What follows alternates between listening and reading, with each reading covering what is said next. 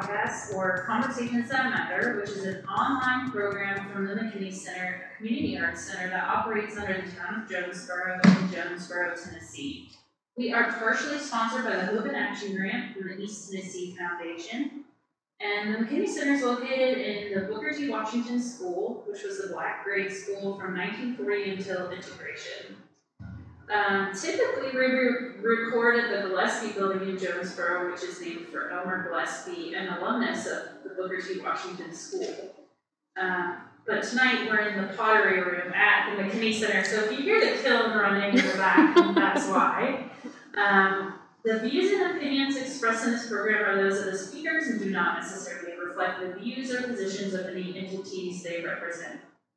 Um, and this program is to help us learn about people in our community and hopefully humanize one another. And I'm Sky McFarland. And I'm Brittany Butler. And I'm Michelle Treece. Yeah, so today we're looking at um, a podcast from last year in February of 2021. And um, Brittany was one of our guests. And your friend Sarah, what was her last Sarah name? Sanders. Sarah Sanders. So y'all got bios of those folks. You want to read those real quick? So I'll read Brittany's. A Gray Tennessee resident, originally from New Orleans, LA, Los Angeles, No. Louisiana.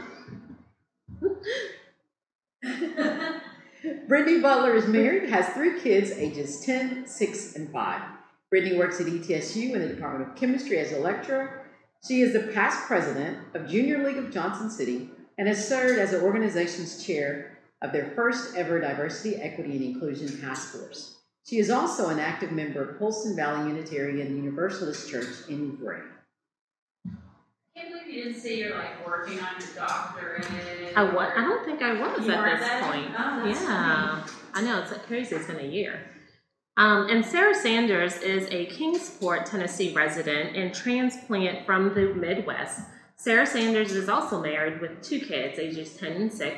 Sarah stays at home assisting her kids with virtual school this year. She is an active member also of Holston Valley Unitarian Universalist Church and quickly became involved with committees and activities. One of her biggest involvements is as a co director for the annual summer camp that's loosely based on the Harry Potter series. She also teaches comprehensive and inclusive sex ed through Our Whole Lives, or OWL, program in the church. What's Sarah up to now? That is a great question. So she's actually taking some graduate courses in like theology and Wow. stuff. So we both served on our minister search committee to find a new minister for HVUUC. And just through that process and seeing other ministers and folks talk to um, our members, she just really got interested in that. And so she's taken some courses and still hanging out with the kids and doing more community, um, trying to do small groups with the church and stuff. So, That's great. Yeah. That's great. and I'm in graduate school now. I don't think I had started by this point. That's so, funny. Yay, yeah. that's great. That is great. Well, what did y'all think about this one? I mean, Brittany, uh, you can confess you didn't go back and listen to yourself talk. I, so I, it's funny. what's on your I do not like the sound of my voice, nor do I like to watch myself on video, um, which is funny since now all of my classes are Zoom recorded. Um, and so I've had to go back and watch some of those, and it's awful because I make faces. like, you never have to wonder what I'm thinking, you know? So I always make faces or um, don't have much of a filter when it comes to things. I probably overshare as well, so I don't like to go back and, and see those things. But Well, But I do remember. say this has to be one of the funniest uh, sessions we have ever had. I loved it. I laughed, laughed, laughed so hard. Uh, Katelyn is one of the co-hosts, and I had to stop the video, the the, the review of this video, and uh, text Katelyn and Yeah. just talk about you know missing her and and how life was going. But this was one of the best. I really, really believe one of the best we've done. Yeah, it was good.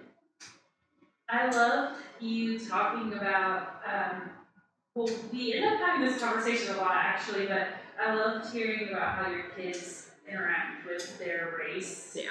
and how they deal with that information and kind of how they are learning about it and how they kind of say it, it's, it ends up being funny things about Yeah. you know, the family members and figuring out who's what.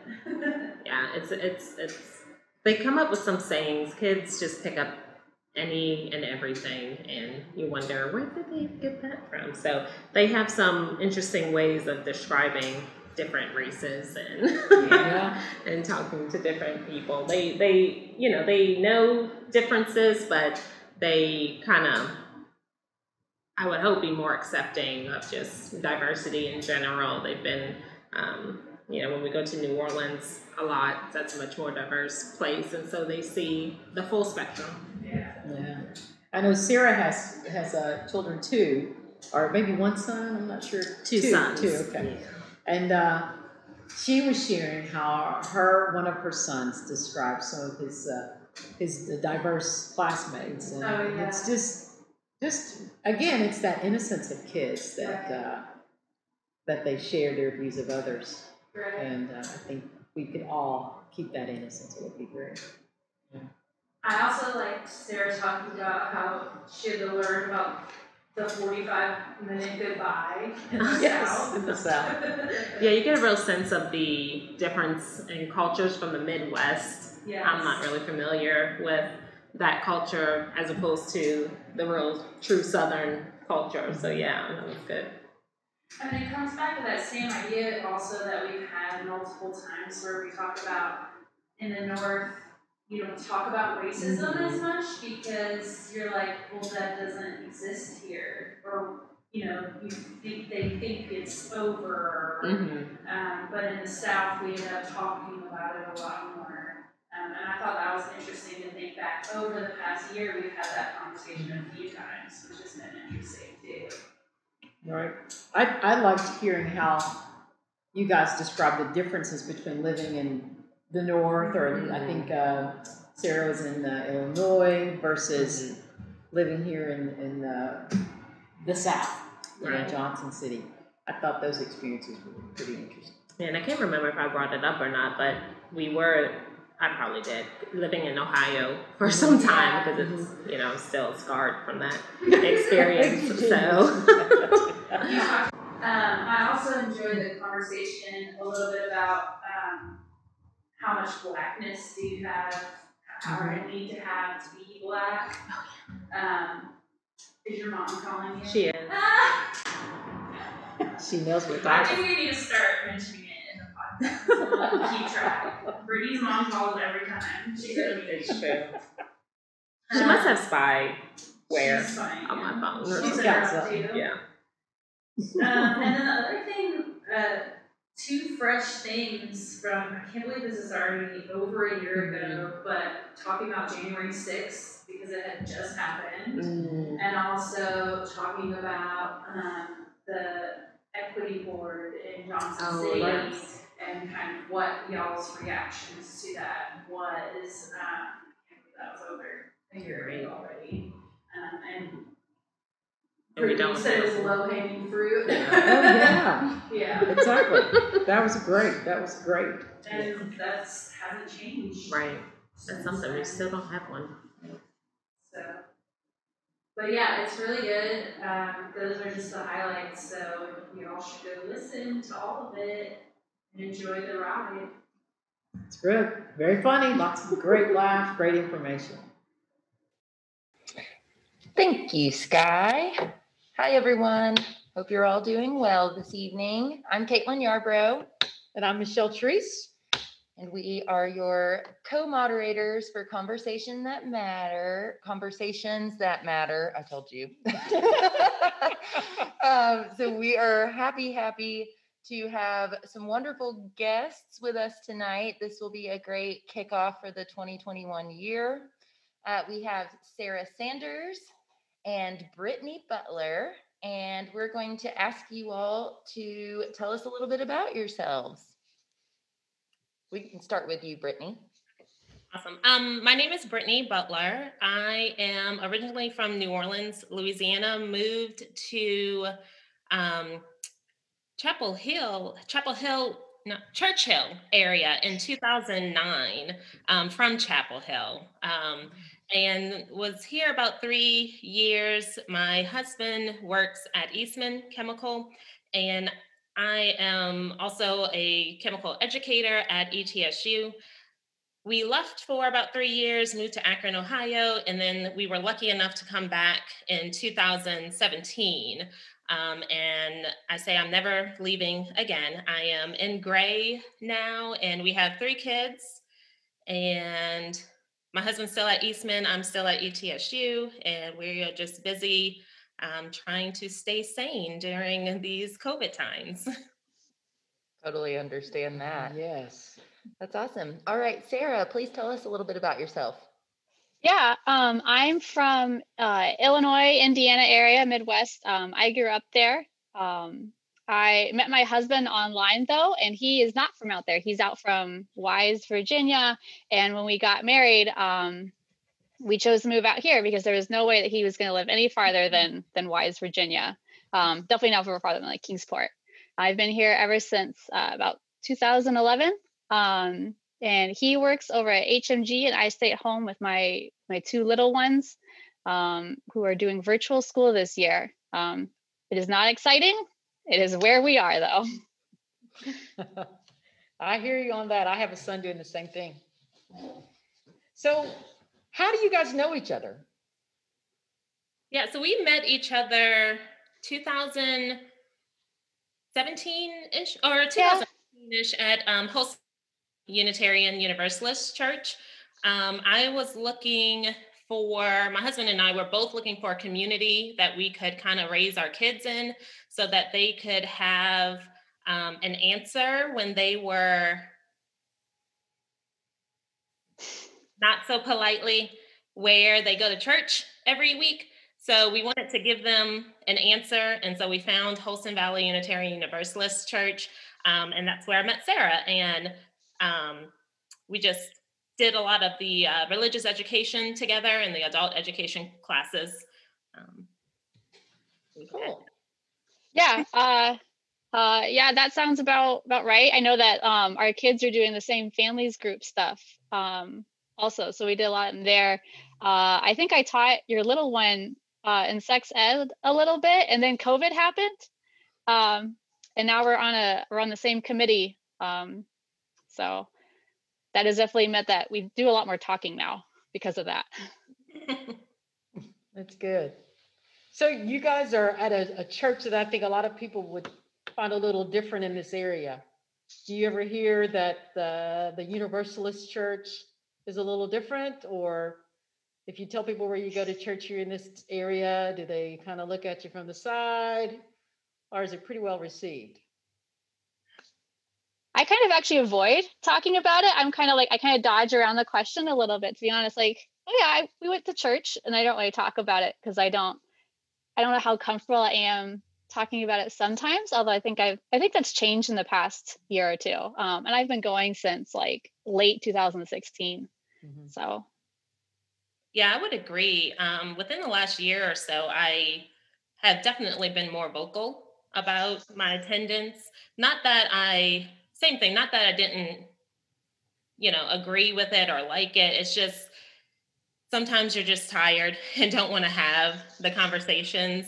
Um, and it is a little bit difficult to get the entire just down in 20 seconds kind of thing. So, um, but yeah, in the last year or so, been much more vocal because I mean, it really is just so open and welcoming of every and anything that um, there's nothing too out there that's not welcome at this place. So now, you know, we're trying to do a little more um, activism, if you will, or um, just making it more known that we're out there.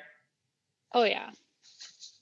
That's cool. I don't know that much about the Universalist Church. I was raised by an ordained minister mm. in Church of God, I say two steps from snake handling. it was intense. Um, so I did not. It was not open. We'll say that. So I'm very excited to to learn a little bit more about where you worship and and this church and your relationship. This is cool. Yeah. I know- did a uh, program out there. I see Cindy Hassan. Hi, Cindy. With Cindy uh, a couple of three years ago, and and I think it's a wonderful church.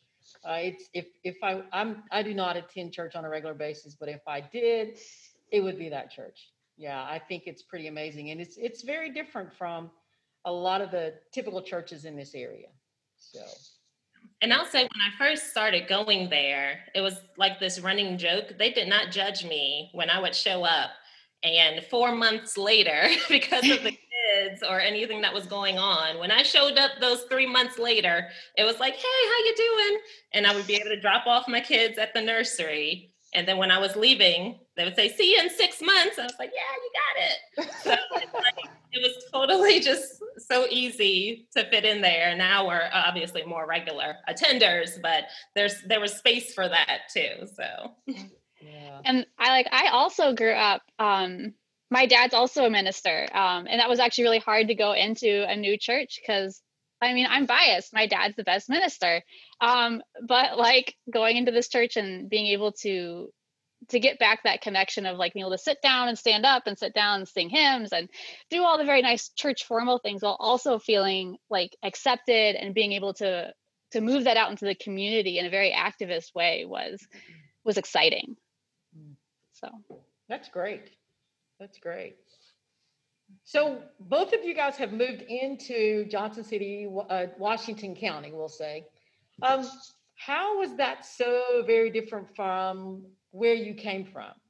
I know, Brittany, you're coming from uh, Louisiana via Church, what is it, Church Hill or Chapel Hill? Chapel um, Hill.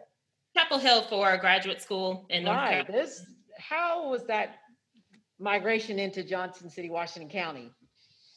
Yeah, so I I was eh, raised in New Orleans, went to high school there, went to college there, and then left for the and was the only family member in my immediate immediate family who left New Orleans to go to graduate school um, in 2004ish, five-ish to North Carolina, um, and North Carolina was fine, but then my husband got a job at Eastman and we went on the um, the interview trip where they bring the spouse for three days, and we were in Kingsport.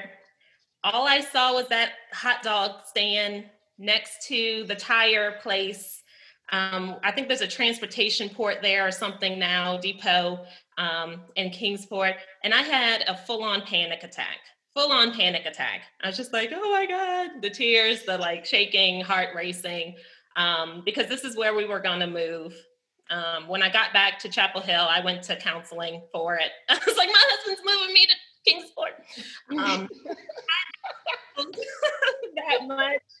Um, I don't even know what reference so like North Carolina, the only reference I had was like Petey Pablo. North Carolina, throw your hands up.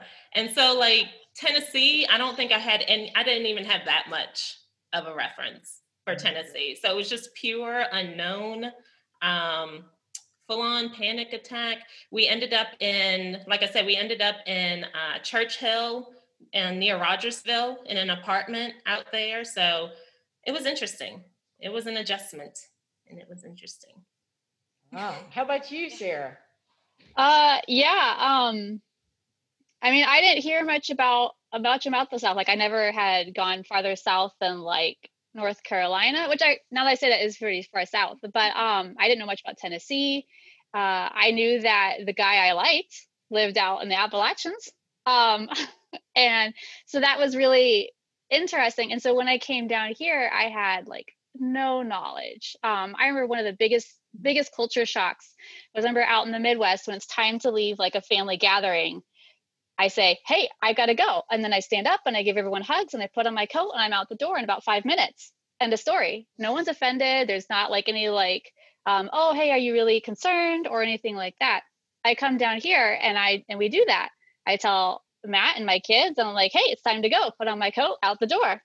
Um, apparently with my my in-laws, it they thought for a long time that I hated them, and I'm like, I just don't, I just don't want to spend forever saying goodbye. and I find I have I have learned how to lean into the the long goodbye. So so goodbye down here takes about a good 45 minutes.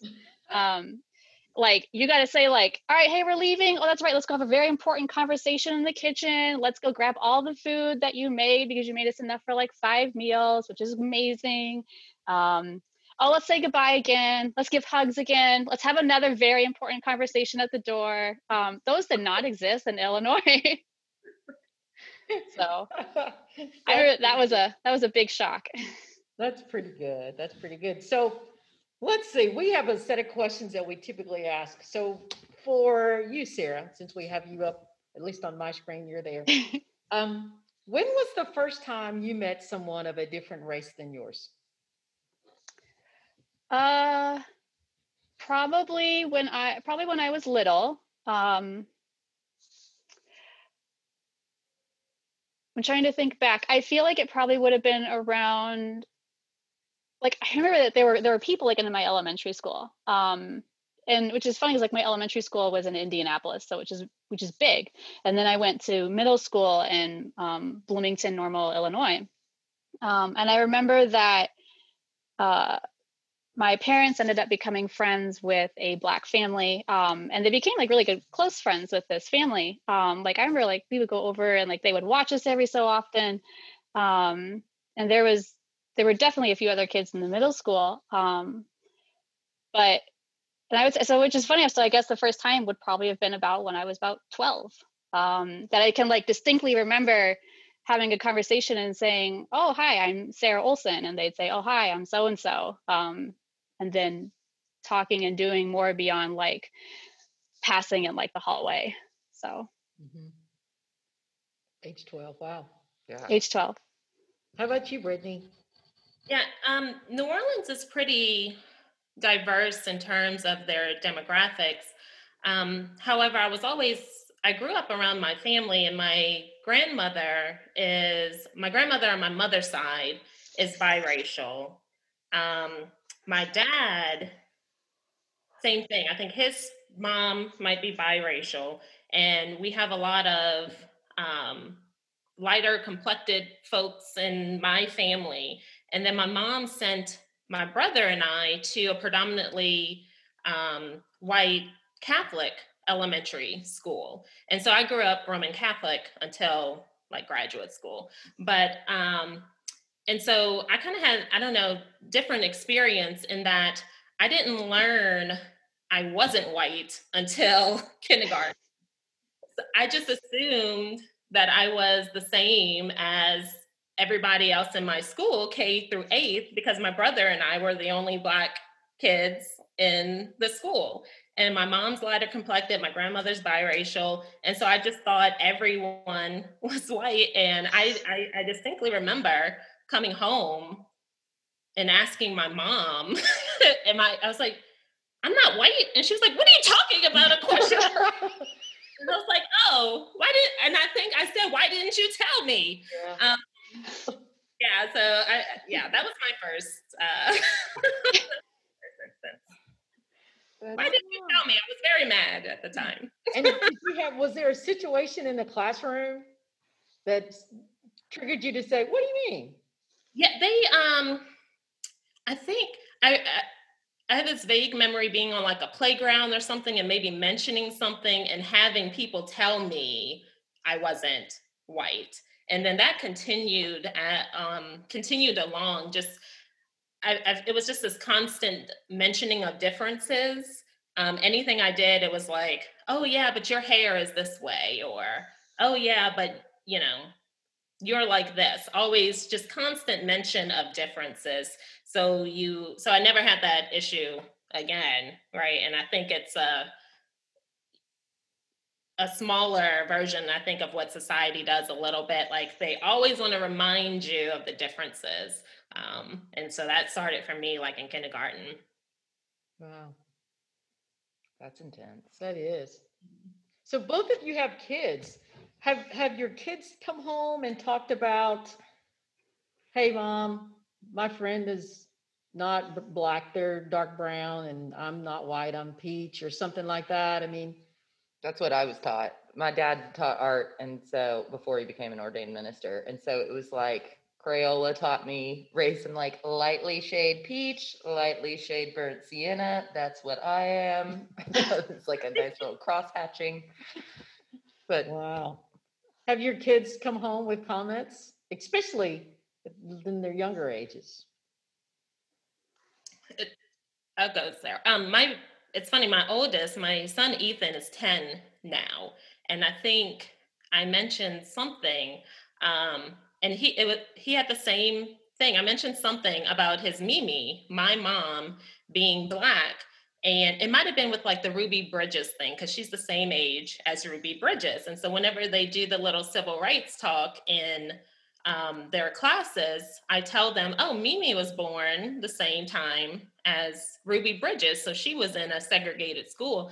And my son, same thing, Mimi's black? What? You didn't tell me? And I'm just like, They didn't tell me. as much as you try to like have kids listen to you, they never do. Um, and so, you know, so my I should have mentioned my kids are multiracial as well because my husband's white, and so my kids are biracial. Um, and so they, so he'll go around saying that he's some black. So I'm black. Some I like that. I did too. I I'm, did that. I'm, I'm some black, Some black. passing occasionally. yeah, yeah. So he'll he'll say that. Oh, so and so didn't know I was some black, and I told him. Oh. That is Yeah. beautiful. that is. Yeah. Uh, I remember um, my oldest, I remember he came home and he had in his class, and I think he still does now, um, virtual, who knows, uh, two girls who had the exact same name. Um, but he would come home and they, one was black and one was white, or is. Um, and that's how he described me. He'd say, Oh, this one, with this name, she's white, and this one, she's black, or like black, this girl, and white, this name. Um, and we've tried to kind of have that that kind of conversation of um, watching out how like we describe that but it's really kind of like tricky because i don't want him coming home and saying oh like like black sarah and like white sarah kind of thing like it's it's such like a like i'm like i don't nah um and i remember my my littlest uh he got from from my sister because he'd asked for a baby doll so he got a little baby doll that had brown skin um and it was a boy so which was super rare. You don't find many boy baby dolls and you don't find many brown baby brown boy baby dolls. And he wanted to take it to preschool and he was going to say i want to take my brown baby to preschool to show off. And he was three and i remember going to the teachers and saying this is just this doll and we're trying to give it like an actual name um but i remember that there were those distinctions of like where they look at that and they'd be like oh this is my skin color i'm white and then this person is not um this person has black skin or this person is brown so there have been a few instances That's interesting. Yeah, I i- in my age, I, you know, my quick way of uh, of describing people, and I actually have two friends who have the same name. One is black, one is white. And in my phone, it says white. but their name's Nikki, white Nikki, black Nikki, and I love it, love it. But it's it's interesting where little kids see that, but it's not at all racist. Mhm. It's it's crayons, Mhm. you know yeah and when they have the same name, how do you, you know, differentiate? So it's that innocentness that's I think is so beautiful. Oh yeah. There's that place where it begins to shift into, okay, this is not so beautiful. Yeah, like if so, I don't have children. Don't want them either. But if I did and had a child, and we were at a store, like I've seen this happen at the grocery store or wherever, and the child's like, "Mommy, she's black," or "Why is she black?" or you know, "Why is she brown?" Whatever, and they're like, "Shh, no, we don't say that." And it's like, you can say that, yeah. Why? Why? Give them an answer. You know. It Yeah. be- people need to be told it's okay to say what people are. I was waiting I was waiting for my kids at a ballet class, and a little kid came up to me and was like, "You're black," and I said, "Aren't I lucky?" I said, "I, I sorry, you're not, you know, their mom, I'm your mom, come. but I mean, but to me, uh, this this kid was like seven or eight, and so it's wonder at that age, I was wondering like, why is that your first interaction with a person of another race? Again, pointing out the differences, um, and so you know, some kids I guess do have a hyper awareness to that, but um, yeah, I just thought that was interesting. And I think a lot of times um, it's it is this that innocent that's innocence that speaks first. When years ago I, I taught with some high school kids and I ran into one of the kids, one of my students, out in the public with her little sister who was probably three. And the little sister was in a buggy at the store, and and I was speaking to her sister, my student, and the little girl just says, "You're brown." So she must have been maybe four or five. You're brown. And I said, Yeah, look. And I said, It doesn't come off. So I did this. and she was like, Whoa. And so she did it and looked. I'm like, What about that? Fast forward two or three weeks, and I run in who fast forward, I run into the little girl with her mother who I had never met. So this woman doesn't know me, but I that's the little girl. And she says to her mom, Hey mom, that's the brown lady. Well, her mom is panicking. Oh my God, I'm going to get beat up by this black lady. and so I, I had to calm her down and say, hey, it's okay. I teach your daughter. And I ran into to your daughter and your, your youngest mm-hmm. child at the store. And I'm, I went to the little kid again and I said, look, it still doesn't come off. And she was just as happy as can be, you know? So it, it's that first impression. She must apparently had never ever met a black person mm-hmm. so again, you know, I was like, well, I'm glad I could be the first that you meet and, you know, engage with some black skin and know that it's fine. But it's it's interesting with kids. It is. And then they grow They up, are. Have different opinions. So wow. Well. You got a question? We got any questions online here? Uh, let's see. We've got some things here. When we make Also, a funny, a funny story about kids' innocence as well. So What's that? uh, I have a birthmark on my neck. Um, I don't know if we can show it, but I used to have really short hair, and it's this, it goes all the way up to back about here. Um, and I remember I ran into a five year old, and he pointed to it, and he was like, "What's that on your neck?" I'm like, "It's a birthmark." And he says, "Does that mean you were born?" I was like, "Yes." Yes, it does. And we walked away um, because I didn't know what else to say Right. and because I'm a little bit cheeky like that, and he just accepted it. Um, but I found it funny that he was just like, "What's that on your neck?" Which was way better than like what adults have said, which is, "What's that on your neck? Is it a hickey?" And I'm like, Mm-mm. Mm. Yeah. Yeah. So I've got a question for you, Britt. When you were in the Rogersville area, when you first moved here, was it a welcoming community for the most part, or did you feel othered? How was that navigating since you had a panic attack mildly? did have a panic attack, but it's funny that I was raised. My mom made a. I hope she's not on here. That's it. Yeah, made a conscious decision to raise my brother and I in predominantly white spaces because she knew that's what the world was. Right? I'm a black girl. My name is Brittany. Like she did that on purpose.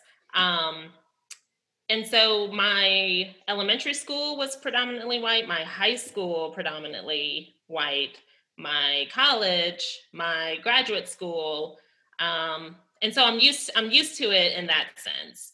Um, I just wasn't used to the ruralness. I think so. I didn't realize how much of a maybe city girl I am. I'll claim it um, because everything here is about hiking and nature and mount oh look at the beautiful mountains. And i'm like show me a postcard. That'll be sufficient. Um, likes to hike. And he's like oh let's drive 45 minutes to go hike up this mountain. And i'm like no. And so i bought a pair of hiking shoes but i think i still have them. Like they i just bought them because i like shopping right and not actually hiking. Um, so the panic attack wasn't from that aspect. And what so what I did, I could not find. I have a master's in chemistry, and I couldn't find um, a job using my degree when I first moved to that Church Hill area. And one of my friends suggested you should go work at a bank or a credit union. Well, there was an ECU nearby the apartment. And so I applied online at ECU, and like 15 minutes later, they called me. And so I worked at ECU for like 10 months, and that was the best experience because, right, the public was coming in. I was able to get to know folks, and it was just interesting working with a lot of people who had gone to volunteer high school. Um, and this was about the time when Obama was president, I think, or just got newly elected. And people were trying to come in and say, yeah, I don't know about this Obama guy. And I'm like, I'm not a sympathetic ear. Like, just, they would try to, you know, so that was like the worst of it. That was like the worst of it, just trying to, you know, talk politics a little bit. And I just would smile and because we were being recorded and just say, have a nice day. Here's your check. yeah, here's your, you know, so. All right. Um, oh, Go I'm ahead. sorry. No, you go for it. I was going to say, uh, we've got a comment in here, and this is something that I dealt with, and being like lighter skinned, but still being, I'm biracial, half black, whatever. Um, someone says, one thing I've never understood is how much blackness do you have to have to be black? And that is a question that I have been asked. And I'm curious if you, you know, like, are you really black? You almost have to like give them your show your badge, like, um, it's cool. No, I, I've just been told my blackness doesn't count um, because I guess my proximity to whiteness, or because my husband's white, or I'm I, I don't right that the stereotypical things people attribute to white people. If I liked that stuff, um, then that kind of I feel like the black card has punch things on it, and if you get ten, you don't like your, your punch card is revoked. Um, and so that was my experience. Just it's like, oh, you like Shakespeare? Yeah. Oh, you like ballet? Nah. You know. So, um, my favorite music is like, oh goodness, my chair. My favorite music is like Green Day and um, alternative music, Nine Inch Nails, Slipknot, stuff like that. Um, but yeah, that was. I didn't know rap music, so that was a n- knock against me. So, is a thing. Yeah. We'll do that. We don't understand it either. Well, and and one thing about that, with going back to the question, how much black is black is enough to be black. You know, I, there are two sides of that because back in the Jim Crow day or whenever it was one drop, one dot. Mhm. And so that part was like you could have a quarter of a black person in your system, you black, Yes. but that was to deny you of everything because you black. But I totally get what you're saying. I mean, there's kind of a joke within the black uh, community. Sorry, black people, if I'm set, letting our secrets out, but there's a thing called, you know, I'm taking your black card. Oh And- yeah. Yeah, and, and I'm still trying to get my black card back for Me too. Because and I I'm kind of like you. I mean, I love classical music. I love I would love to sing opera, and I sing opera in the shower, and you know, so there's a lot of stuff that I do that doesn't look black. So it, again, my card has been punched so much that I don't have a black card. I know where it is. I know who's got my card. I'm getting it back. But you know, there is a thing within the black community of no, you do not count as black enough for us. Well, and, and again, I'll go back to my mom. I think she kind of intentionally did that in a sense. So in New Orleans, the schools, everything is private schools. If you have any means, you go to the private schools because the public schools aren't that good. And, and the motto, the unofficial motto of New Orleans is thank God for Mississippi. Because on the rankings of like public school performance, at least we would beat out Mississippi um, in terms of performance. And so you would go to private schools if you could, and there were all girls and all boys Catholic high schools that people went to. And so there was an all black or mostly black all girls Catholic high school. And I told my mom I wanted to go there. And she said, No, you can't go there because you'll get beat up. And she's like, and wouldn't let me apply. So I had to go to the predominantly white Catholic school. Wow, that's crazy. My parents did the same thing to me in Savannah, Georgia. Um, I went to a charter middle school. Uh, my dad taught high school, and there was literally, I will never forget, there was a shooting at his high school. But Savannah's demographics, you know, it's way more, there's way more black people there than there were here, but they definitely kept me in a bubble Mm-hmm. And but then when we moved here, my dad first thing out of the moving truck was, "Where are the black people?" Mm-hmm. and then he was always trying to count how many black friends I had, and I was like, "Well, you brought me here, you know. I didn't do this to myself." Um, I know someone made a comment up there too. Uh, if you were reading the chat, it said that they, I think, uh, came to Jonesborough and their son was, you know, wondering where are the, the black folks in town and at some point they saw a black person and and he was excited and said mom they do have a black person and the mom the mom uh, was kind of blushing like i'm sure saying shh you're, you're talking too loud. But that's one of the things i do. What do you think about the i i would say the lack of diversity in washington county collectively? Sarah that's for you. Yeah um I mean, I wish I wish that there was more more diversity. Um, partly so that both my kids would be just like generally exposed to um, like going to like grocery stores or in areas where um, you would typically just see people going out and doing like daily lives.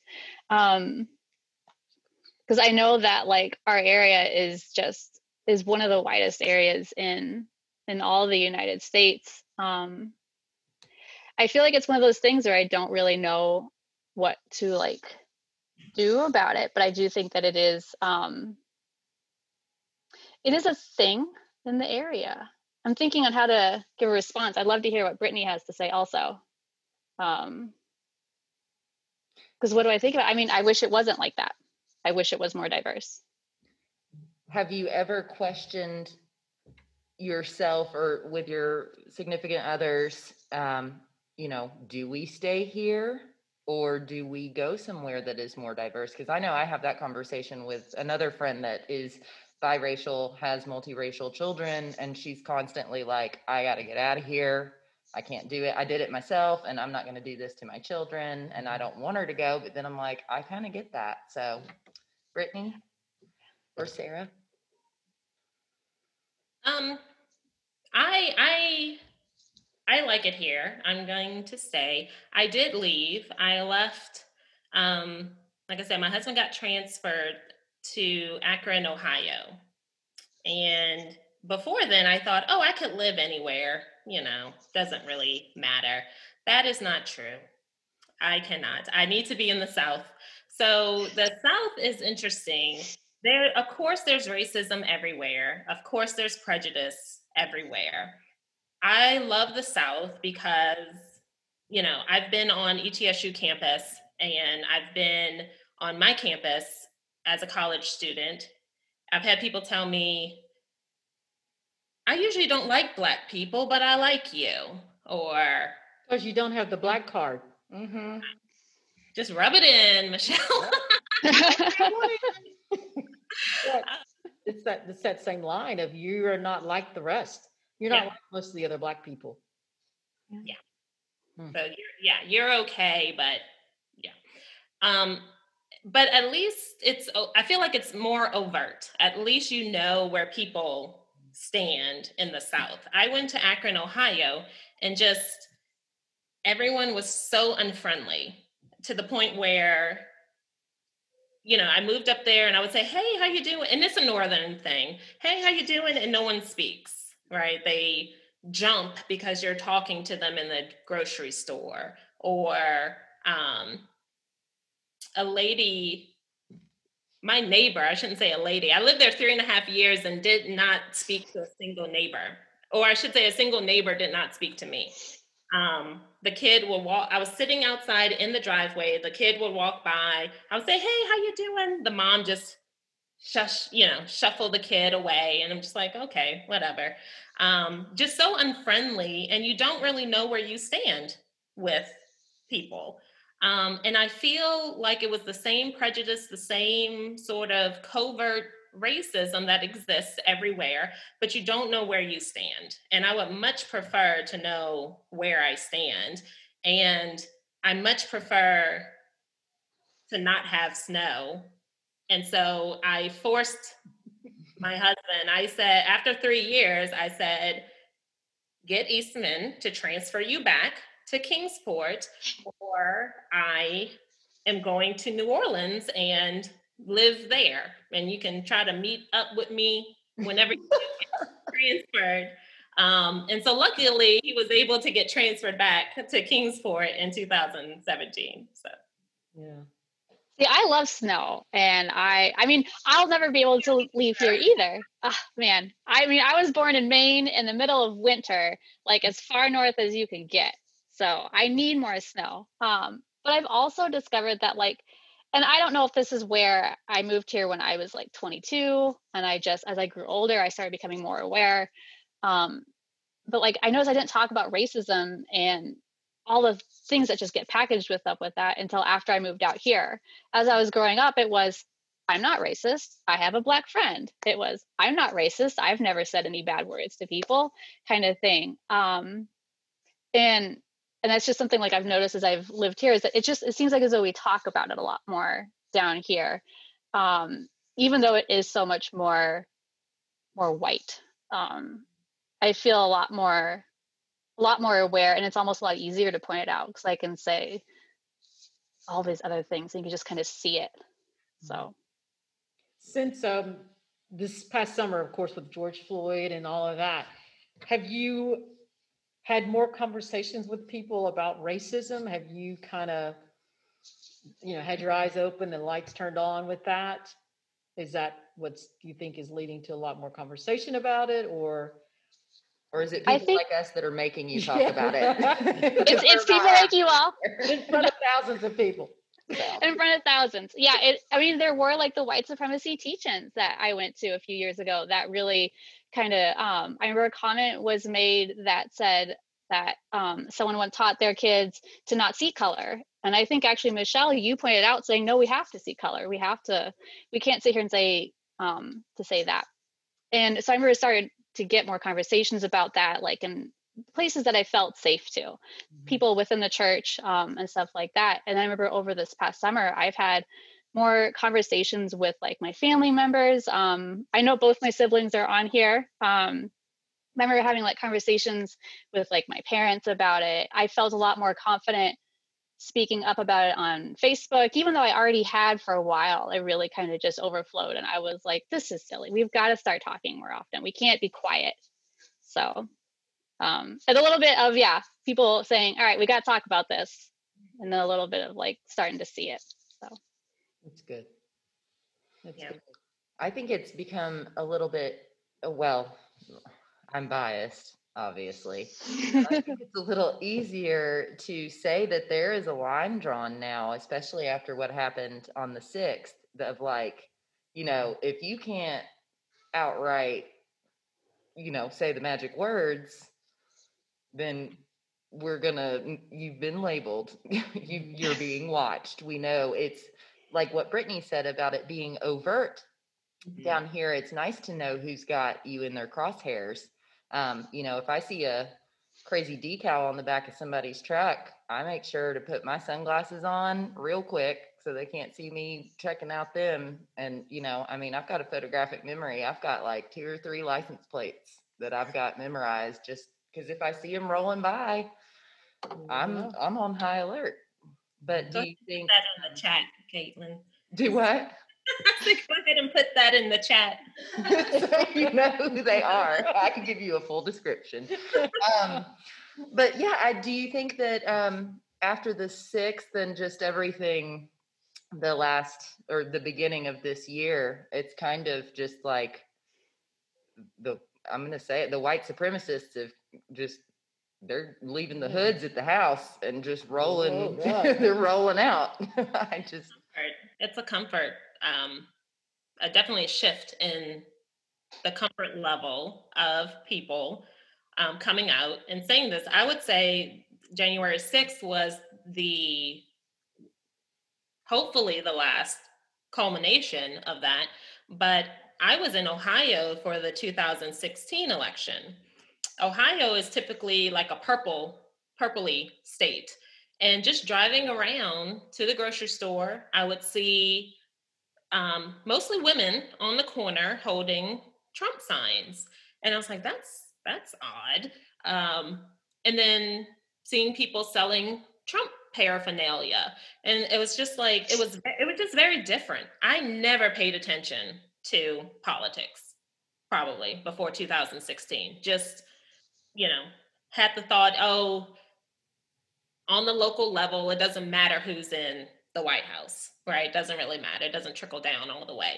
But after, you know, after that election, it it changed. I think it changed. People came out of the woodworks, like you said, was much more overt with um, their prejudice and what their view of America is or what they want it to be. And that was directly against, I think, um, minorities and other underrepresented groups.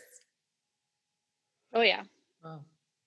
Oh yeah. I remember in 2016, like it felt like there was like line after line. There was a way that people were being mocked. And then it was the statements. And it was like, surely, and returning to my partner or like my my dad or any other people and being like, surely this is the line.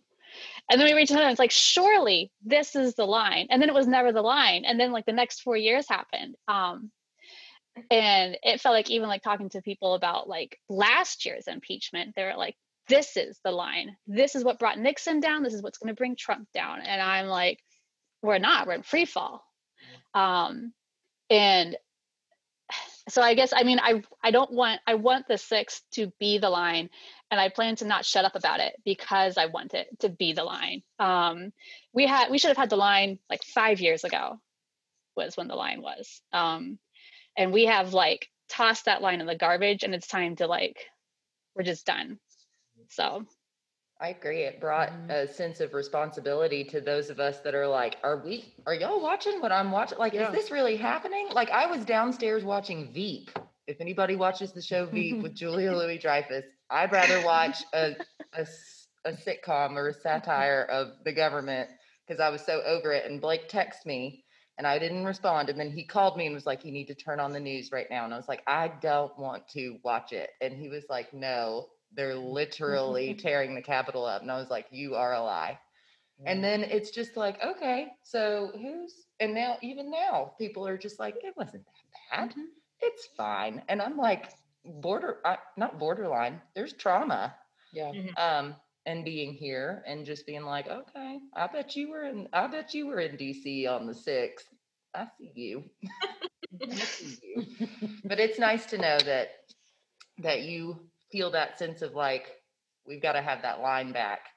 And then you know you both having children it's like what are we going to leave for for our posterity for the generations that are coming next? Is it going to be this kind of free for all or are we going to have some sort of you know decency can we bring that back it'd be nice to have some And it- It's unfortunate how much those, uh, you know, negative thoughts and negative um, ideas about people gets passed down. That was a serious issue. My son in pre-K would come home and say, "So and so told me that two men can't get married.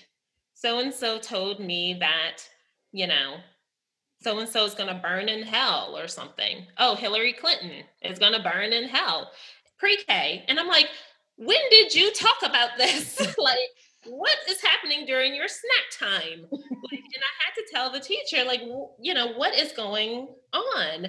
But, you know, he's at six years old, you're obviously parroting what your parents are saying or what you're hearing at home. And it's just unfortunate that, you know, we have such a spectrum of, um, such a far spectrum from decency, I think, to where people want their kids to know that homosexuality is wrong. They want their kids to know and go tell their friends that Hillary Clinton did such and such as a pizza parlor or whatever. The Eat babies.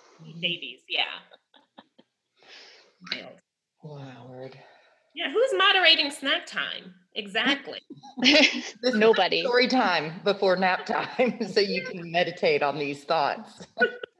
Ah, That is, Susan, that's funny. Yeah. Um, well, it's in the chat. So speaking of drawing the line and and holding accountability, I am very curious to know what your thoughts are on the the talks about the equity board for Johnson City. I know Sarah, you don't live in Johnson City, and then Britt, you're in Gray, which I'm not. Is that Mm, Close enough. right? It's Gray. It's, it's a gray area. Yeah. It's close enough. I have To Johnson City to get some of my mail sometimes, so I figure that counts. You got to say. You said that. It's part of the Tri In and the the Tri Johnson Cities. Yeah. I it was it was wild. I thought it was I thought a community equity board was low hanging fruit. Like of course you would want an opportunity to bring people together to talk about community equity. And it just seemed and I have that night I have you know, I'm naive in that sense that I never would have thought someone would be critical of a community equity board.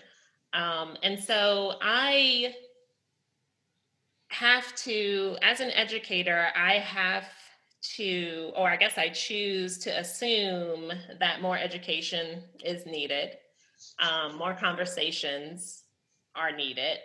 Um, but I think it's a pandering to the majority to say that we don't want to make this space available for marginalized people because there just aren't that many of them.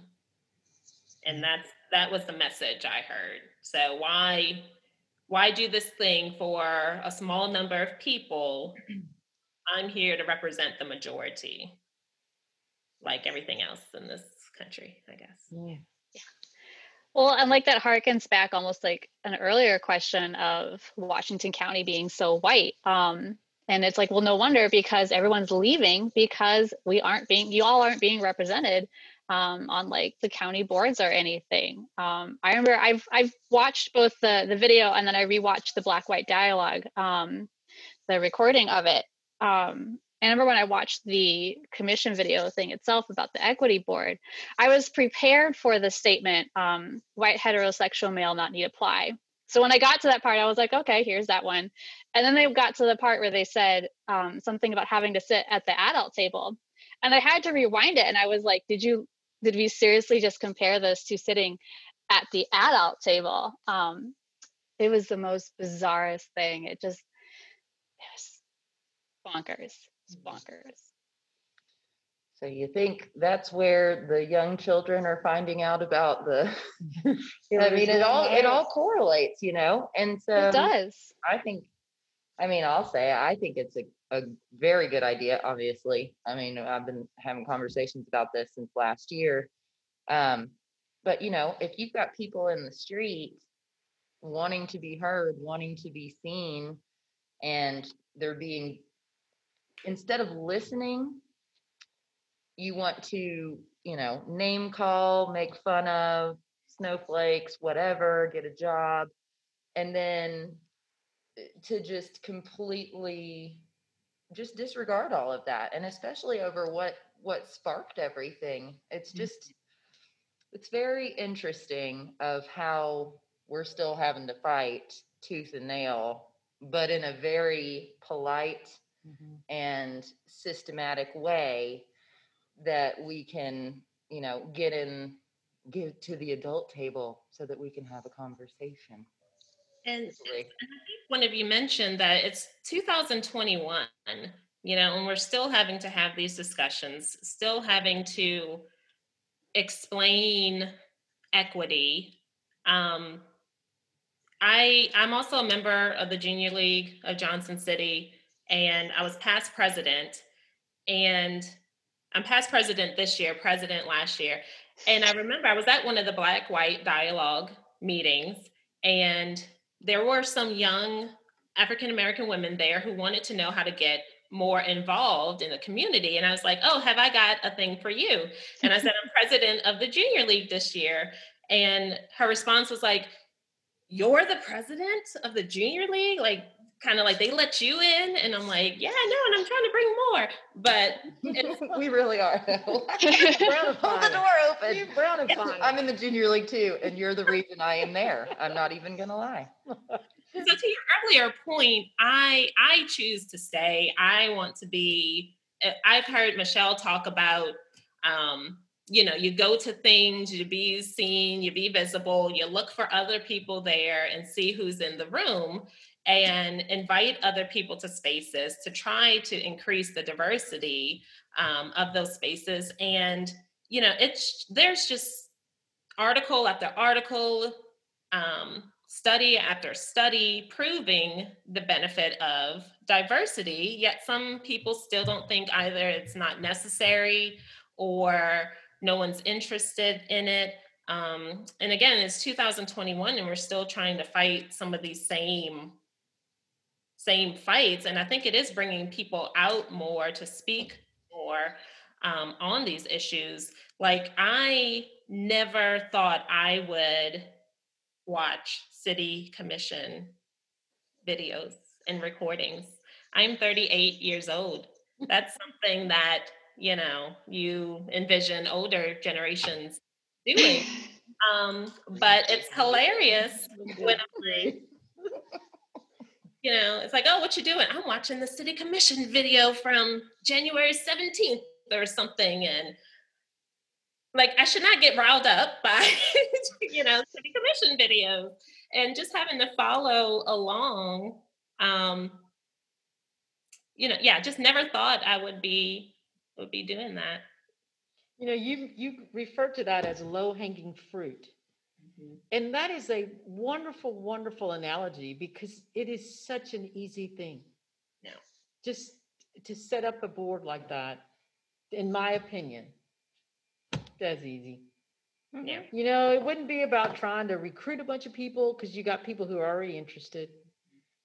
Easy, easy thing to do. The final result, great for everybody. So I like that analogy. I might use it. I'll give you credit. But that is that's a good way to look at it. Yeah, yeah. So I've got a, a question for both of you. Um, since we're kind of heading toward the end, reminder to everyone if you have any questions, uh, please put them in the chat for our guests or for ourselves, and we will happily get to them if we've got time. But um, I know that with your church, you are getting into activism. Is there, do you have any calls to action? Are there any programs or anything that you want to give a shout out? Because I know I'm very interested. I've been, I've been scared. I'm gonna set fire if I step into a church. Honestly, I'm not even gonna lie to you. I asked my brother. You can step, you can step into that church. See, It's- and it's so I heard, church. and I'm like, Yeah. "Uh, okay, I'll It's put my toe in the water. But if there's like, I saw that there's a Zoom. I've been taking notes. I wrote Mhm. down the website, but please let us know what's going on because Yeah. I'm very interested. And full disclosure, Susan, uh, Susan, Sarah mentioned to me earlier, there's a Susan on, on our chat here. Mhm. But Sarah mentioned earlier that we had met through the, the UU Church and, and years ago with Cindy Huss. Um, we we worked, several of us worked on a, um, a project called White Supremacy Teaching. And I had never been to the church, I don't think. So I Googled where I, or my navigator, where am I going? And it is deeply into the woods. Yeah. So my friends were like, Michelle, you're going to a white supremacy teaching in the woods. You better let people know. But it's it's the it's a wonderful, wonderful church. I have friends that go there. Uh, it really is. I, I think it's. I, I personally call myself, and for those folks that are very religious, this, please don't take offense, but I call myself a Seventh Day Jehovah Methodist with a touch of, touch of Jewish Catholicism. And I truly think it's at that church. Yes. so, of all of them around, I really do believe that. so. I'm already getting messages uh, to please come to your church on my phone, which is why I dropped it. Forgive me. I'm gonna give it a try. Yeah. Um, Yeah. I can I can talk about this, Cindy. Oh, sorry. I was saying, talk about the summer camp. Yeah. I will talk about the summer camp. Um, so I'm a part of two really big things. Um, I uh, I teach comprehensive inclusive sex ed, and we can get to that in a minute. But I do a I co-direct a summer camp um, with uh, the DRE of the church, um, which is designed to bring kids in from the community. Um, and about half of our half of our students are from the church, and half are from the community. And it just teaches it uses Harry Potter as a basis, but teaches kids about the magic of who they are as themselves, how to use that magic. It teaches things like science. So they do like, you know, like your basic like volcanoes and things, but they also get like wands and they just get to be around a bunch of other adults who are constantly affirming and saying, you are special and you are good and you are inherently worthy. Um, and all of these like just wonderful things. And we're we're not able to do it in person this year because thank you, COVID. But we are doing um a like a kit so that that way you could like sign up and we can send your kid something. Um we're super we're super excited about it and we feel like that's something that we want to use to continue outreaching um, into the community. Uh, and then i know that the the owl program that is there which is what teaches comprehensive inclusive sex ed um, did it was uh i'm gonna get this wrong and our found and the founders are gonna be like, what are you saying, Sarah? Um, but they they started founding uh, Rise Healthy for Life um, using OWL as a springboard, and they started being able to bring that out into the community um, to start to end things like period poverty, um, to bring uh, contraception to all sorts of areas. Um, Cindy Haas is the one to talk to about that. So I know that she mentioned it on here, but I mean, the church has it has a lot of activism spots in it. Um, and I think that that's what also really drew me was that it's a church of activism. It wasn't a church of just sitting down and standing up and singing, but it was a church to get you to go out into the world and think of how you can use your like humanist values and things like that. So like if I haven't burnt up, I don't think you will. And I don't think if Brittany hasn't burnt up yet. Well, and that's what I said. I said they let me teach Sunday school. They did. Not only did I catch not catch on fire, I could teach the Sunday school and have it. Well, then you're Yeah. saying I've got a chance. But That's awesome. Your feet might smolder like a little bit, like it's a little hot on the foyer. I'll wear two pairs of socks. I'll wear some thick soled shoes. Okay. the bicycle shorts. Some bicycle shorts. So I've been I've been really active. I officially joined in 2018, and just in talking to my mom and everything, she she said, "Is that?" And she knows it's in the woods. She's seen the. She said the same thing. You know, it's in the woods, and so I don't even like nature, but I still go there. Said, Is that a cult? She said, "Is that a cult?" You're going to? And I said, What are you talking about? Because she said, No one likes going to church. You So it must be a cult. Oh, I do have a McKinney Center pen, Sky. All right. Did you, Uh, did you steal it? Um, It's from MLK Day. Feel it. I, I think we're gonna have to invite your mom here, Brittany. She needs to be on our show. Will you join us? together? Can we zoom her in? We should do a mom's. Yeah. We can do we can do Sarah Sarah and Brittany's mom. That would be Great. I would definitely be on. I don't want to moderate though. I want to watch and be in this chat box. Oh goodness gracious. Well, thank you all so much for for sharing about your friendship and your relationship and your stories and you know your viewpoints on this region and just everything. I think everyone wants to be friends with you now. Yeah. I think this has been one we've had a lot of laughs, and I think this month for January was a perfect time for some laughs. February. I'm sorry, February. Well, it's our month. It's our month. Forgot. This is, this is the shortest, but hey, it's ours. right? Yes. Sorry about that. So we always have a call to action. But first, since it is February, uh, Michelle's got a little Black History little tidbit fact for. Are you Oh, oh, yes. I'm sorry. Yes, I do. I just found this out today, and if I, you guys will have to fill in the missing pieces because I just wrote one word. No, But okay. I think we all know Betty Boop, right? Little white girl with the hairdo, the big eyes, and you know, her dress is a little bit too short. Mhm. That was characterized from a black woman. Chat people, give us a hand if you knew that was true. Right? Just do us, give us a little, uh, you know, raise your hand that says on your little re- responses. I knew that was true. It makes you feel better, I did not know that until about an hour ago. See, I don't think anybody knew. All right. So how about that? Look, see, I didn't know. Diane Nelson, Mm-hmm. she was my teacher back at ETSU. Hi, Diane. Yeah, so a little bit of information right there. Yes. Now you know. The more you know.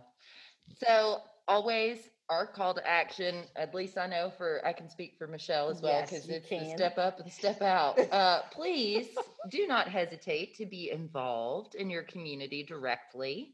I do think it is very important that you do watch the commission meetings or the alderman BMA meetings, wherever you may be. It's important to know what's going on because I think too many people take for granted that people are just, you know, on cruise control doing what's right.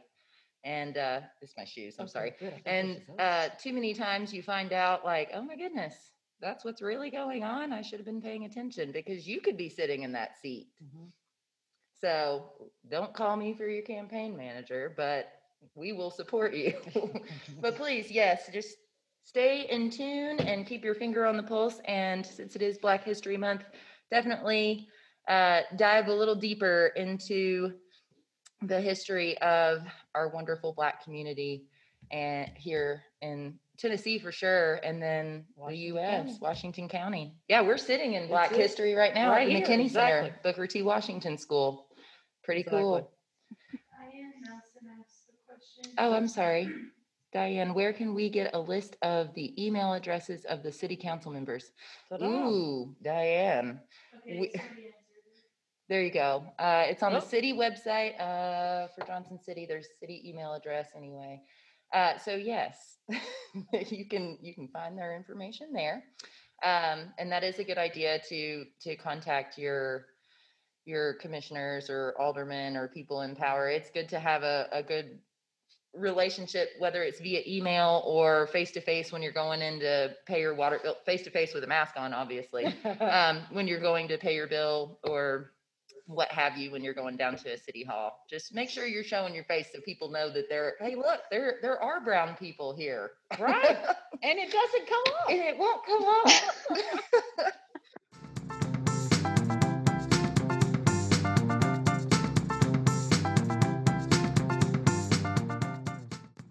So we'd like to thank uh, Sarah and Brittany for our conversation that matters tonight.